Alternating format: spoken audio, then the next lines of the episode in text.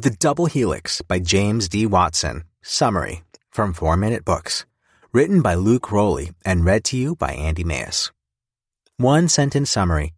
The double helix tells the story of the discovery of DNA, which is one of the most significant scientific findings in all of history, by explaining the rivalries, struggles of the prideful scientific community to work together, and other roadblocks that James Watson had on the way to making the breakthrough of a lifetime that would change his life and the entire world. Favorite quote from the author One could not be a successful scientist without realizing that, in contrast to the popular conception supported by newspapers and mothers of scientists, a goodly number of scientists are not only narrow minded and dull, but also just stupid. James D. Watson. When Charles Darwin proposed that all living things are related, and certain traits are passed down among species, he didn't know how. That's because he wrote the groundbreaking Origin of Species. We didn't know how exactly genes were passed on. All of this changed with the revolutionary discovery of the structure of DNA. Darwin was true after all. This resulted in unlocking so many more mysteries of science, making it one of the greatest scientific discoveries of all time. Have you ever been curious about how it all went down? In the double helix, a personal account of the discovery of the structure of DNA, we hear the story from none other than one of the two scientists who made the breakthrough, James Watson. He tells a surprising story of rivalries and oversized egos among scientists and how two ambitious, unexpected young researchers could unlock the mystery of DNA. Here's a summary of the book in just three lessons. 1. Our recent advancements in our understanding of DNA began with a team of chemists in the 1950s named James Watson and Francis Crick. 2. Things get tough as they competed with others that were also studying DNA. 3. Through perseverance and errors of their competition, Watson and Crick made breakthroughs in the studies of genetics that won them a Nobel Prize. Let's get right into it and start learning. Lesson 1 Chemists James Watson and Francis Crick's DNA research in the 50s was the foundation for our current understanding of genetics. We know that DNA is a molecule made up of two strands. We also call that double helix. It contains all of our genetic information. It is a huge part of science today, and we are learning more and more about the human genome every day. But back in the 1950s, no one cared much about DNA or understood its purpose. We all know that genes are passed down However, scientists didn't really care about how this happened. Because DNA appeared relatively simple, researchers didn't think it could do something as important as to hold genetic information. Chemists and physicists were interested in it, but didn't consider its link to genetics. X ray crystallography was the only way to see DNA at the time. A professor of Indiana University, Professor Salvador Luria, studied viruses. He needed to use the technique, but he wasn't interested in learning how. So he sends Watson, a PhD student, to go to Europe and learn for him. In Europe, he went to a conference to learn about the technique and was fascinated when he learned that DNA was likely a very regular, simple shape. He thought it was a puzzle he could solve. So he transferred to work under the founding father of X ray crystallography, Sir Lawrence Bragg, to learn more. It was here at Cambridge University where he met 34 year old physicist Francis Crick. He was immediately drawn to Crick due to his intelligence, not to mention that he shared the same belief about the importance of DNA. So the two quickly started working together to figure out what exactly the molecule did.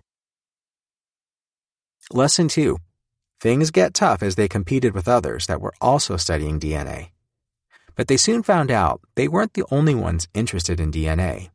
Maurice Wilkins, the scientist whose conference speech inspired Watson to look at DNA in the first place, was hard at work looking at the molecule too. Wilkins was pretty new at X ray crystallography.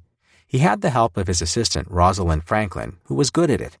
Franklin considered Wilkins more of a colleague than a boss. She also had her own interest in looking at DNA, which resulted in their strained relationship. Wilkins didn't show interest in studying DNA, and that made Crick frustrated at him. When he became the lead researcher on the molecule, they had to keep their distance from him. Linus Pauling of the California Institute of Technology was a famous chemist. They believed that he was looking to win a Nobel Prize, too. He was interested in studying DNA, to the point that he asked Wilkins for a copy of his DNA photograph. However, Wilkins purposely gave him the photo. Between these two established scientists, Watson and Crick lost hope they would discover DNA structure first, but they didn't give up. They began to use what they knew from the competing scientists. They used Pauling's technique of building a large 3D model, something the English community frowned on. Crick had watched Franklin make measurements with her x rays and used this information to deduce it had a helical structure. But when Franklin and Wilkins came to see their model, they criticized them for getting her measurements wrong. Then, when they fixed the measurements and showed the research director, Sir Lawrence Bragg criticized their method for building models and called them childish. Soon after, Sir Bragg shut down their research. Watson was told to go back to studying viruses, while Crick was told he'd probably need to find a job somewhere else. Lesson 3 Watson and Crick persevered through difficulties, and their breakthroughs in genetics won them a Nobel Prize. Surprisingly, even these roadblocks didn't stop the determined scientists. During a year long break from DNA study, they worked at Cambridge that made Sir Bragg happy enough to keep them. When Watson and Crick came across a manuscript from Linus Pauling that showed his attempt at describing DNA structure, they rekindled their intense interest in it. Most importantly, they noticed that Paulings had made a big college level mistake in his research. When they presented Sir Bragg with their manuscript findings, he decided he would let them study it again. They all knew that Pauling's mistake was going to be a huge embarrassment.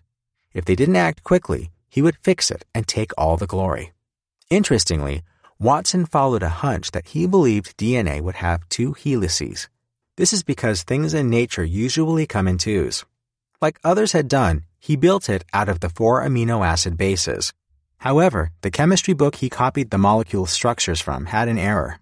Lucky for them, world renowned chemist Jerry Donohue was there to fix the error that could have devastated their work. As he connected the amino acids across each strand, he found that they came together at an even length, creating something like a twisting ladder. Mesmerized by it, they finally understood how this structure could help pass on genetic information flawlessly.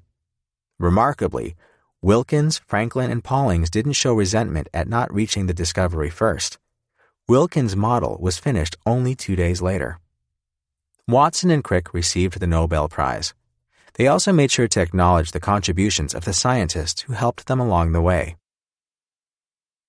The Double Helix Review Honestly, I thought this would be more about DNA science instead of history, but it was still pretty interesting. The double helix taught me a lot of things I had no idea about, which I liked.